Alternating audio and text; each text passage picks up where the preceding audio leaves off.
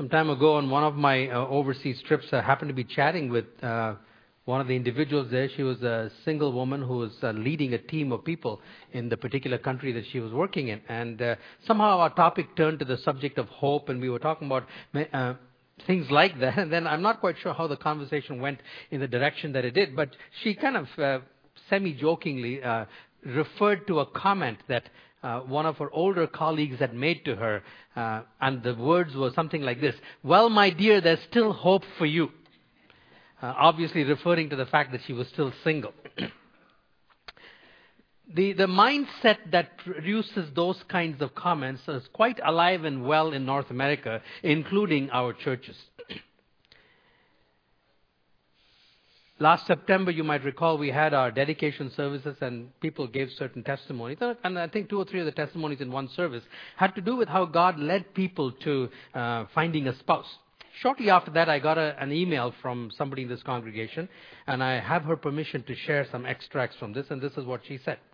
She said, as one of the many single people at Rexdale, I really feel that those two testimonies implied that if singles were simply to abandon their desire for a relationship, one would come along. Implicit in this statement is the attitude that singleness is not wholeness or godliness, that only when one has become a member of a couple can one experience true joy. I expect that this message was not in the hearts or minds of either of the sharers, but nonetheless, it was the message that was received by myself, one of my single friends, and I suspect others who fall into the same category. It is also a message that many of us have been receiving subversively from the evangelical church since we were infants. And round about the same time, I got another email from another single gal in our congregation because I was just beginning that series on God's blueprint for marriage. And she said, Can you please address this subject? She also was struggling with it. I couldn't at that time, but I promised her that I would. And that time has come now. And today and next week, I want to just pick up that study on God's blueprint. Today, we're going to look at God's blueprint for singleness as I develop together with you a biblical theology of singlehood. and then next week, I want to continue the subject of marriage. But both of them in the light of the Lenten season that we are in and relating them very specifically to Christ's suffering as well. Not in any obvious way, but you will see it running right through. I first began to put some of these thoughts together in my own mind in the late 80s. And then as I began to teach it in various settings in the 90s, I kept sharpening it. And then over this last few months, as I've been listening to a whole series of messages on, on marriage by John Piper, a uh, few more pieces of the puzzle fell into place. So this is, this is my best understanding of what I think the scriptures teach systematically on the subject of singlehood. And again, I want to hold before you that metaphor that I've been keeping before you for several months now to see ourselves as actors and actresses in a divine drama of redemption, of which the Bible is the script. and the better we understand the first four acts, and Acts 5, scene 1, uh, Act 1 being creation, Act 2 the fall, Act 3 Israel, Act 4 Jesus, and Act 5 scene 1 is the writing of the New Testament the better and more appropriately we will be able to get our cues to live wisely in Act 5, Scene 2, which is where you and I are. Only this time specifically in this issue of singlehood and marriage. so let's begin. Let's begin with uh, the singlehood in the Old Testament, and we want to begin with Act 1, creation. But after God created Adam and Eve, He looked at them and He said, uh, it was very good. And so, marriage at the very beginning of the Bible is spoken of as being extremely good. Then in the second chapter, still in the act, still in what we've called Act 1 of the drama of redemption, uh, the story of Adam and Eve's creation is amplified. And after Adam is created, but before Eve, God says it is not good for Adam to be alone. So marriage is very good, and aloneness was not good. and after he had created them, he blessed the first couple and he told them to multiply and be fruitful. And so childbearing was seen as portrayed as an essential, not absolutely only, but an essential purpose in marriage. so much so that throughout the life of Israel, barrenness was considered a real disgrace in the sense that the blessing of children was withheld. And we see this as late in the development as in the book of Luke, where Zachariah's wife Elizabeth, when she discovers that she's pregnant in old age, this, these are her words. The Lord has done this for me, she said. In these days he has shown his favor and taken away my disgrace among the people. So to become pregnant was a sign of God's favor, and, a, and barrenness was a disgrace among the people of God. The other thing we learn as we continue now to the rest of Israel's story and move into Act 3 of the drama of redemption, we, real, we see that God built his people, ethnic Israel, almost exclusively through physical reproduction. Not only, but almost exclusively through physical reproduction. For when he called Abraham, he said, I'm going to make your seed as numerous as the stars of the sky and as numerous as the sand upon the seashore. Uh, that was reinforced uh, to Isaac and that was reinforced to Jacob not surprisingly, singlehood was not even on the radar screen of the community of God's people in the Old Testament. And there is one particular um, command, if you will, that God ordained for Israel through Moses that reinforces and powerfully illustrates all four of these assertions. Uh, the technical name for it is called the Levirate marriage. And in Deuteronomy chapter 25, verse 5 to 6, we read these words If brothers are living together and one of them dies without a son, his widow must not marry outside the family. Her husband's brother shall take her and marry her and fulfill the duty of a brother in law to her. The first son she bears shall carry on the name of the dead brother so that his name will not be blotted out from Israel. Uh, there was no choice in this matter. In fact, if the brother in law refused to do this, he was publicly shamed by the entire community. You can go on and read about it. And notice the double mention of the name. The first son she bears shall carry the name not of the father, but of the brother, so that his name will not be blotted out. The, the continuation of a name was so critical. It reinforces all these principles. Marriage is good, childbearing is essential, God grows his people through biological reproduction, and singlehood is not even on the radar screen of the Christian community. One last observation, but, but the immediate relevance of this to what I'm talking about will not be seen right away. Bear with me as I continue to develop this for you. But it will tie in very, very crucially. One last thing we see in the Old Testament evangelism was not a primary means of growing God's people. Yes, people from other nations called God-fearers did join themselves to the community of Israel. They were attracted by the wisdom of God's people through their obedience to God's lofty laws, and they were attracted by the worship of Israel in contrast to the idolatrous, uh, often immoral worship practices of the pagan nations. But it was up to them to do it. Israel was never commanded to go out and evangelize anybody.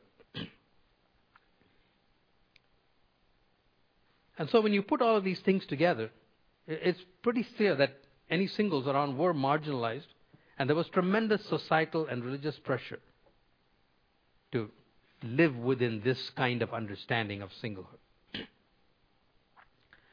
but buried, buried in the midst of this near uniform teaching in the Old Testament are two brilliant rays of light that shine all the brighter because of the ba- darkness of the background of God's spectacular purpose for people who were single. we find it in the prophet Isaiah.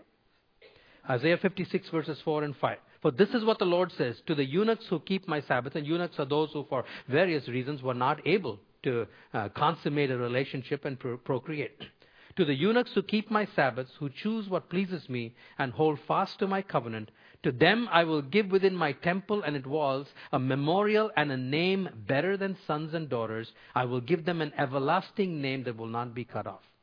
In sharp contrast to that levirate marriage provision, where the name of the brother had to be communicated, twice God says, I will give to these people who are not able to have children, who don't fit into this mold, a name that is better and everlasting compared to sons and daughters. How is it made possible? There's another clue, just two, three chapters before. They all come together in this cluster of, of chapters in Isaiah. It's all because of one particular Israelite who introduces a whole new way of having children that has nothing to do with physical creation. Isaiah 53, verse 10. Yet it was the Lord's will to crush him. Now we know this is Jesus. They didn't. He's the suffering servant. Uh, yet it was the Lord's will to crush him and cause him to suffer. And though the Lord makes his life a guilt offering, notice these words, he will see his offspring and prolong his days. This suffering servant will produce offspring not through procreation, but through suffering. And it is because of him these eunuchs have this amazing hope. And so, though the uniform teaching in the Old Testament has singlehood not even on the radar screen. There are these two shining lights that tell us God had something pretty spectacular in mind for singles. And so we now move to the fourth act in the history of redemption and look at this particular person, what he had to say. What did Jesus have to say about singlehood? Well, first of all, just by merely showing up, he rewrote the book. Because now, the only complete and perfect human being this world has ever seen was single. That immediately says singlehood is good. Very good. Old Testament says marriage is very good. Jesus, by his very presence, says singlehood is good. And now, singlehood, rather than not even be on the radar screen, is now front and center in the people of God. That's the first thing that we see. So, marriage now is no longer necessary for somebody to be complete and whole before God. Secondly, we discover that God in the New Testament builds his people through spiritual regeneration and a relationship with Jesus. Biological reproduction is no longer the primary means for building the body of Christ. It plays a role, but it is subsumed under this larger purpose. And Jesus said some very staggering things to that community. They don't stagger us because we're in a community where singlehood is considered okay, in spite of all these comments that every now and then leak out. But in that culture, with that background that I just painted for you, some of the statements Jesus made would have been almost scandalous. For example, on one occasion, uh, in fact, the point that Jesus made was that this spiritual family that is put together by regeneration of the Holy Spirit, this Zion that we celebrated at the beginning of our service, is more fundamental and foundational than the physical family formed by procreation. For example, we read in Matthew chapter 12. Someone told him, Your mother and brothers are standing outside wanting to speak to you. And he replied to them, Who is my mother and who are my brothers? Pointing to his disciples with whom he had no biological connection, he said, Here are my mother and my brothers, for whoever does the will of my Father in heaven is my brother and sister and mother. You, you have to feel, to think for a minute, to feel the sledgehammer blow of a statement like this to a culture like that. Is there any stronger biological bond than between a mother and her child? There isn't one. And Jesus says that is trumped by these individuals' relationship to me, shown by their obedience to my commandments. And then he makes another important point this levirate marriage that I told you about, the Sadducees, who were a priestly class, who didn't believe in the resurrection, thought they would really stump Jesus with a question. They said, Hey, Jesus, remember this thing that God gave us in the Old Testament where the brother in law of a dead man had to marry the widow in order, if, he, if he died childless? Well, what, what if there were seven brothers? And what if each one of them died in turn without having a child? So they now had seven brothers married to this one woman. Whose wife will she be? Uh, they weren't really interested in the answer. Their hope was to prove by this question that there was no such thing as resurrection. Well, that brought forth a pretty stinging rebuke from Jesus when he said, You are hopelessly mistaken. Why? He said, You don't know the scriptures and you don't know the power of God. And then he said, In heaven, they are neither given nor received in marriage. You know what that says about marriage? Marriage is a temporary arrangement. Marriage is a temporary arrangement to point to a far greater reality, and we're going to look at that next week. When in Ephesians chapter 5, Paul says, in the midst of a long statement on marriage, what does he say? I am speaking about Jesus and the church. That's the reality. This is temporary. Marriage is temporary and points to Christ. Now, if this is the case, if this is the case, we have a staggering implications for singles. Single people can now have spiritual children and contribute to the building of the far more important permanent family of God.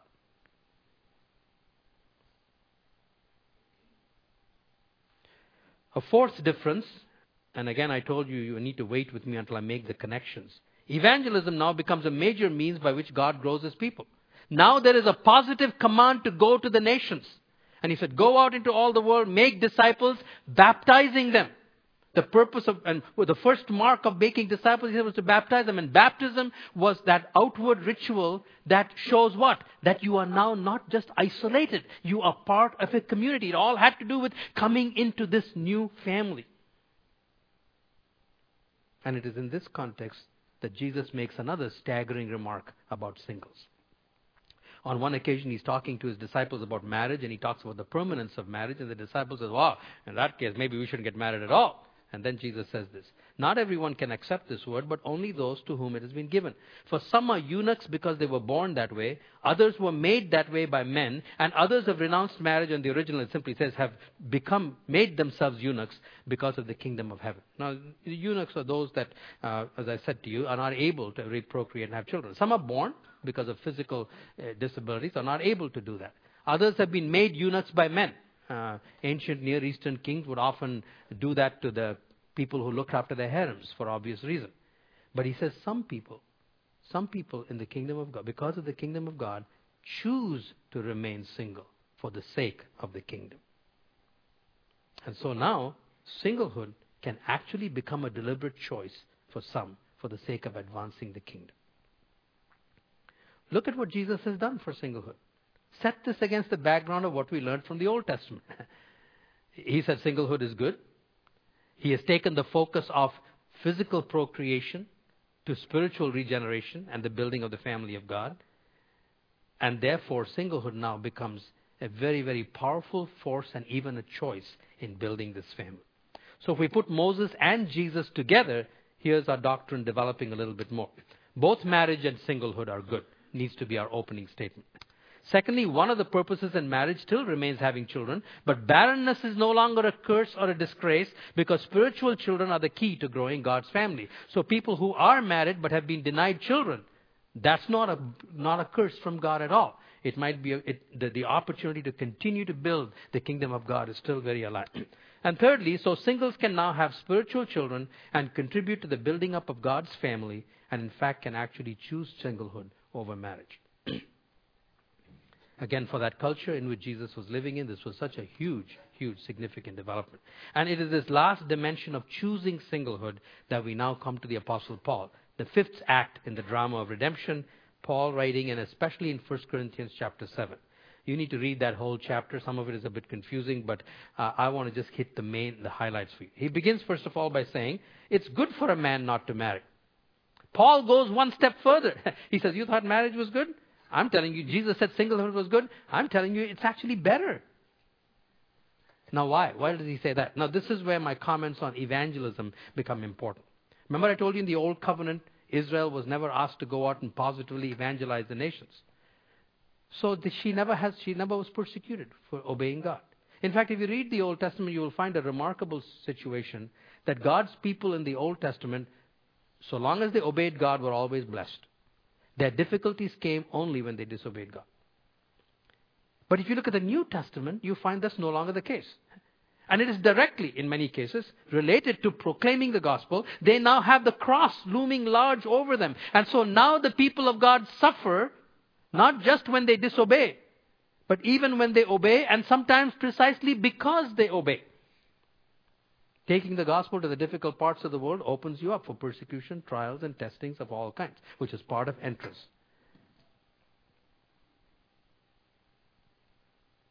And in that setting, because now evangelism is a dangerous enterprise, in some cases, singlehood confers some advantages over married couples. That's probably what Jesus was talking about when he said they will choose singlehood for the sake of the kingdom of God. At the same time, Paul says, not everybody can do it. Just like Jesus said, whoever is received, whoever is given it can receive it. Paul said, I wish all men were as I am because of this mission, because of the danger involved in the mission. He said, but each man has his own gift from God. One has this gift, another has that. Which, of course, immediately raises the question how do you decide?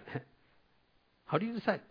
If, if, if both are good, uh, and singlehood in some cases actually may have an advantage, uh, let me just kind of put this in the form of a diagram. It kind of summarizes the essence of what Paul says in 1 Corinthians. You know, there are all kinds of gift surveys you can take to find out whether you have the gift of teaching or hospitality. There's no gift surveys to fig- figure this one out. I think Paul has given us a way of making wise decisions in this. If you read 1 Corinthians chapter 7, you Paul puts mission front and center. Verses 29 to 35, here are some of the verses from there. He says, What I mean, brothers, after all this talk, is that the time is short. There's urgency. From now on, those who have wives should live as if they had none. So he said, forget about this business of singlehood versus marriage. Even if you're married, you should, you should live as if you were not. And what does he mean by that? For this world in its present form is passing away. Remember, we said marriage is temporary? I would like you to be free from concern. An unmarried man is concerned about the Lord's affairs, how he can please the Lord. But a married man is concerned about the affairs of this world, how he can please his wife. And his interests are divided. And then he says, the same thing about a married woman. And then he finishes by saying, I'm saying this for your own good, not to restrict you, but that you may live in a right way in undivided devotion to the Lord. So whether, whether you're married or whether you're single, says Paul, now that the end time has come in Jesus, given the centrality of this mission that is before us, undivided loyalty to Christ and wholehearted engagement in the mission is central, whether you're single or whether you're married. In that context, he says, both singlehood and marriage have certain advantages and disadvantages, or distractions, you might call them. For example, some of the advantages, without stereotyping or without making this universal for everybody, there are some advantages that single people have or can have uh, when it comes, by and large, when it comes to mission. First of all, there's flexibility. Uh, not, not necessarily tied to anybody else in most cases, although some are by virtue of choices they've made to care for other people, for example. There's greater flexibility. Uh, I can't very easily decide tomorrow that I'm going to go to Turkey for the next 10 years. I have a wife to talk about. Talk about that. If I was single, that's certain. I only have to think about myself in most cases. Hmm.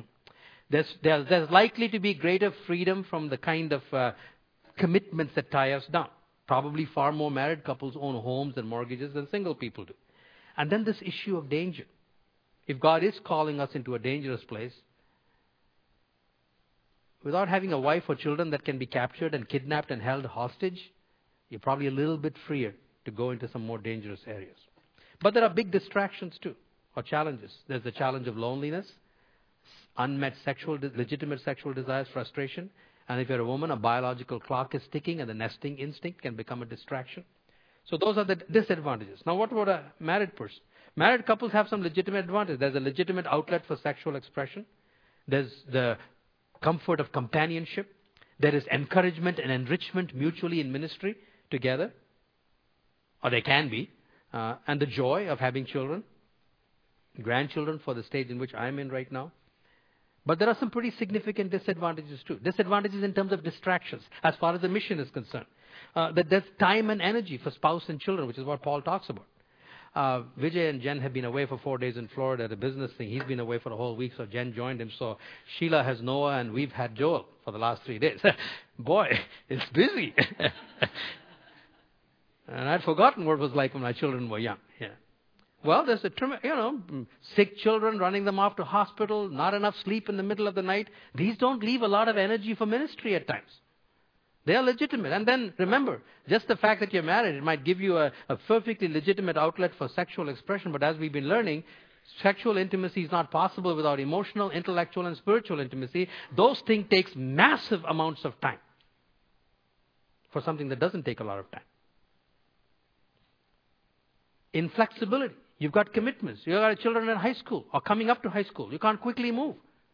You've got to consider what effect. There's a little poor boy in India saying, I don't have a friend yet.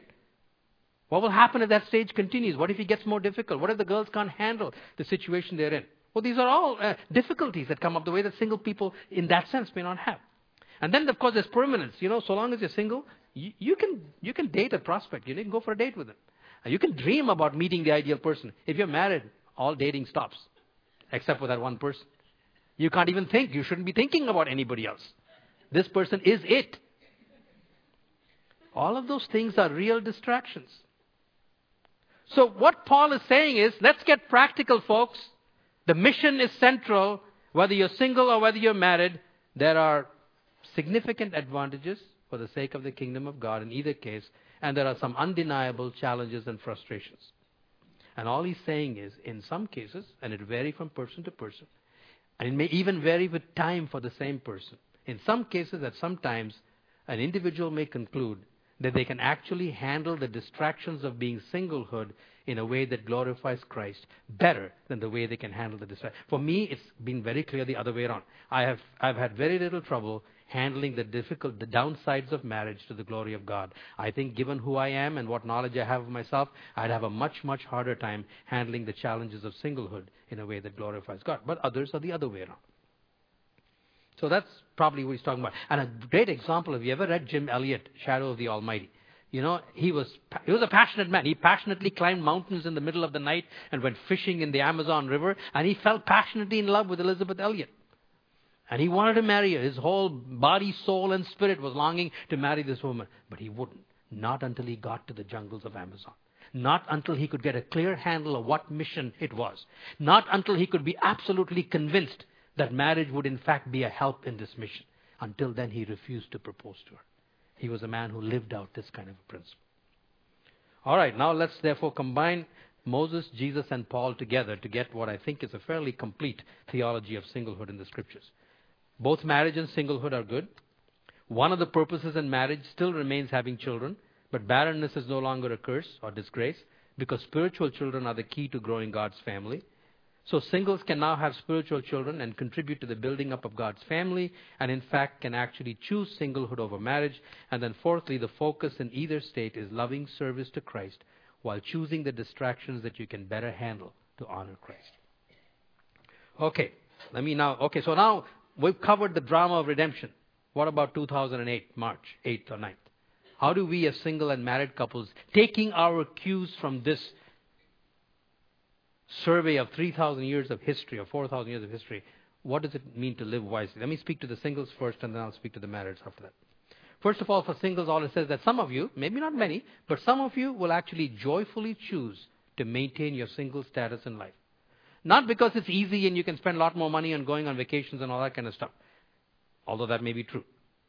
But it is because it is a wise choice that says, for the sake of the advantages conferred on advancing the kingdom of God, I will choose to be single. Most of you may still want to get married, but it will no longer be the kind of thing that cripples you. The same gal who wrote that email to me went on to say this. She said, I fail to understand why that or singleness should be so devastating to us. I trust God to be in control of my future. I trust God to be in control of my present. He has placed me here as a 30 year old single, and I love it. I'm happy. Life is good. God is good. I don't need a relationship, and she means specifically a marriage relationship, to make me feel more complete, whole, or godly.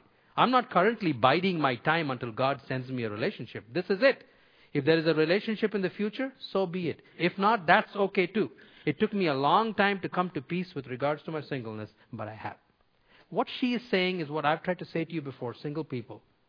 Do not see marriage as the end of some journey that you're on that you're waiting for. So you can have children and have this person in your life. No, no, no. Marriage, if it happens in your life, needs to be seen as a critically important choice along the way of a journey that you've already started right now and are living. And that is this journey of loving service and devotion to Christ and being engaged meaningfully in the advancement of Christ's gospel. Then, if you do, you are far more likely to choose the kind of person, like Jim Elliot did, that will be in perfect harmony with that cause that God has for you. I had another gal who shared this email, and I have her permission to share this too, of what she felt was a fairly disturbing observation she was making. She said there are, she's talking about some of her colleagues. She said they are wholeheartedly devoted to following Jesus and are seeking a partner with the same heart for God. They've been waiting for some time for that partner to come along and are now beginning to creep into their early and mid 30s, and the frustration and doubting that they should be waiting is creeping in with this passing time. And then she adds this I will admit that I'm in this group, and while frustration and doubt tempt me each day, I continue to cling to the hope that God rewards those who wait by enabling us to soar on wings like eagles. They love the Lord, she says, of her colleagues, but have allowed the frustration of the wait, coupled with the pressures from both the church and the world, to get married. And this has resulted in them marrying either nominal Christians or non Christians. Since getting married, they've struggled. They had no idea it would be this hard to be with a person with a different relationship with God, or none at all. In short, they entered into marriage regarding it more as a contract, and over time are seeing it for the covenant that it truly is, and they are almost overwhelmed at the problems they are experiencing. As Rexdale has quite a large singles group, I'm finding more and more that we as singles simply don't understand the critical significance of choosing a partner wisely and not settling for anything less than God's best for us. Very wise words from one of your own. And I would encourage you, please don't settle for anything else. And this was driven home to me this past week as I was praying my way through Buzz and Myrna's latest prayer letter. Some of you know they work in Irian Jaya, and they had a couple from North America visiting them. And Myrna says in this letter that uh, one morning she and Buzz took this couple and were taking them to the lowlands, picking up evangelists and dropping them off in very, very remote areas. And she said at one point, while the plane was lifting off over the earphones or the mouthpiece, she said, I looked at Buzz and said, Buzz, I wouldn't have wanted to spend Valentine's Day any other way. And she said, he looked at me with a wink in his eye and smiled, and we both took off. And I thought, wow. Instead of sitting at home moping that somebody forgot something special on Valentine's Day, she said, this mission is what joins us together. That's important. It's not that the other isn't important, but this is crucial. All right, married couples. I need to say a few words to you to live wisely. Number one, please don't ever say to a single, honey, there's hope for you yet. Number two, don't even think it. Because you say it, because you think it. Renew your mind around a biblical theology of singlehood so you will never be condescending towards singles again or ever see them as second rate citizens who have somehow missed the boat in any way at all. Instead, instead, and here's the key, and this is really for both of you practice hospitality to one another. One of the implications of this fact that we are a new family and where the spiritual family trumps the biological family, one of the implications is that God is calling, Christ is calling both singles and marrieds to show the kind of hospitality to one another, broadly defined, that celebrates before a world that knows nothing about it that there is another kind of family that is eternal, that is guaranteed to last forever, that is far more important than the biological family. Yes, the Bible speaks about our household being important, but the New Testament has a lot more to say about the household of faith.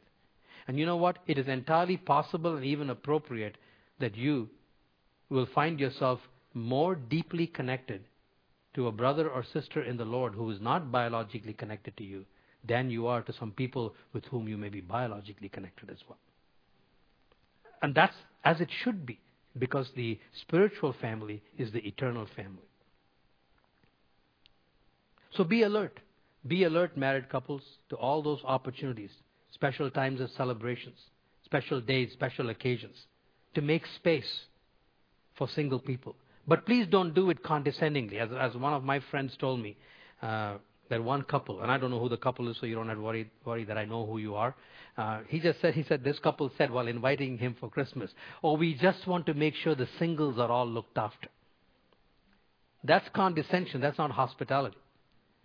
No, you need to invite them because you treasure Jesus and they belong to Jesus. If you've been reading Pastor Allen's devotionals for this Sunday morning, he talked about how truth and love work together as two witnesses. You know. This is all truth.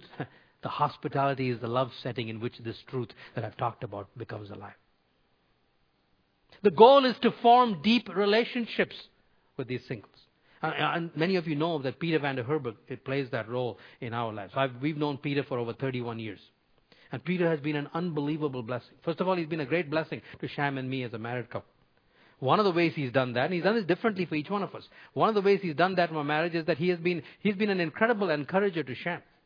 And I have the blessing of being married to a radiant, joyful woman to a large extent because of Peter's encouragement in her life. He's been a wonderful encouragement to me in my ministry. And his gift of evangelism and mine in teaching have been able to work together to touch lives that either one of us alone might not have been able to. And then be, he was a blessing to our two ch- children and now to our five grandchildren. And by the way, he receives as much as well. Uh, he's, he's expected as a member of the family. In fact, one time Sham was talking about, mentioned Peter, and Benjamin, who's five years old, said, Do you mean our Peter? You know? That's how he refers to him. He refers to him as our Peter. And Noah, who's not even three years old, Sham told me that she was recently praying one night for all the family or to look after them. Twice he said to her, Don't forget Peter. Don't forget Peter. That's the kind of thing that can happen in, in, the, in the giving and the receiving if we are able to open ourselves. And singles, uh, why don't you take the initiative? Have you ever thought of inviting married couples over as opposed to just other singles? Actually, our whole relationship with Peter began that way. He invited us. He didn't even invite us. I was away in India. He invited Sham and the two kids over when they were seven and five, I think. And that's actually was the beginning of the relationship. And there's some practical benefits too. There might be nothing like a three hour exposure to a bunch of rambunctious kids and parents trying desperately to get them to behave and cleaning up after them. Like, than that to send you home at the end of that day, curling before the fireplace with a book in your hand saying, God bless you, I'm very happy to be where I am. it's okay. It's okay to feel that way too. But, but seriously though, seriously, you learn a lot too. Uh, a married couple in Boston who opened their home to me and happened to be transferred to Toronto when I came to Toronto and therefore was able to continue that relationship with them. Uh, I saw how they raised children. I saw how they spoke to one another. I had many, many conversations with them. And God painted a picture of a, the kind of marriage that I wanted to have as well. And, and they're still good friends of ours over the years. So let's kind of sum it all up. Here's what we learned so far, right? Marriage for Moses and Jesus and Paul. But this is the truth. The love that provides the setting for this truth to come alive is this final challenge. Christ is calling both singles and marrieds to live out the magnificent truth that the family of God by spiritual regeneration is the ultimate, eternal, and foundational family, far more significant than the family of God through procreation. And how we do this? Through the ministry of hospitality that includes each other. Father, thank you so much for your grace to us, for the unchanging, eternal, and wise guidelines that are found in your word. And I, I, I just really pray for a baptism of the spirit of love in our congregation so that, that that community setting of love can be provided in which this truth will come alive. In Jesus' name. Amen.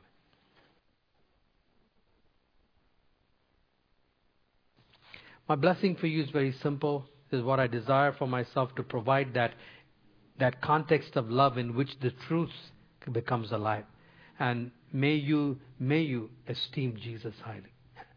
May the Spirit of God open your eyes to see Jesus during this Lenten season. And because you esteem Him highly, may you esteem every member of the body of Christ. Go in Jesus' name.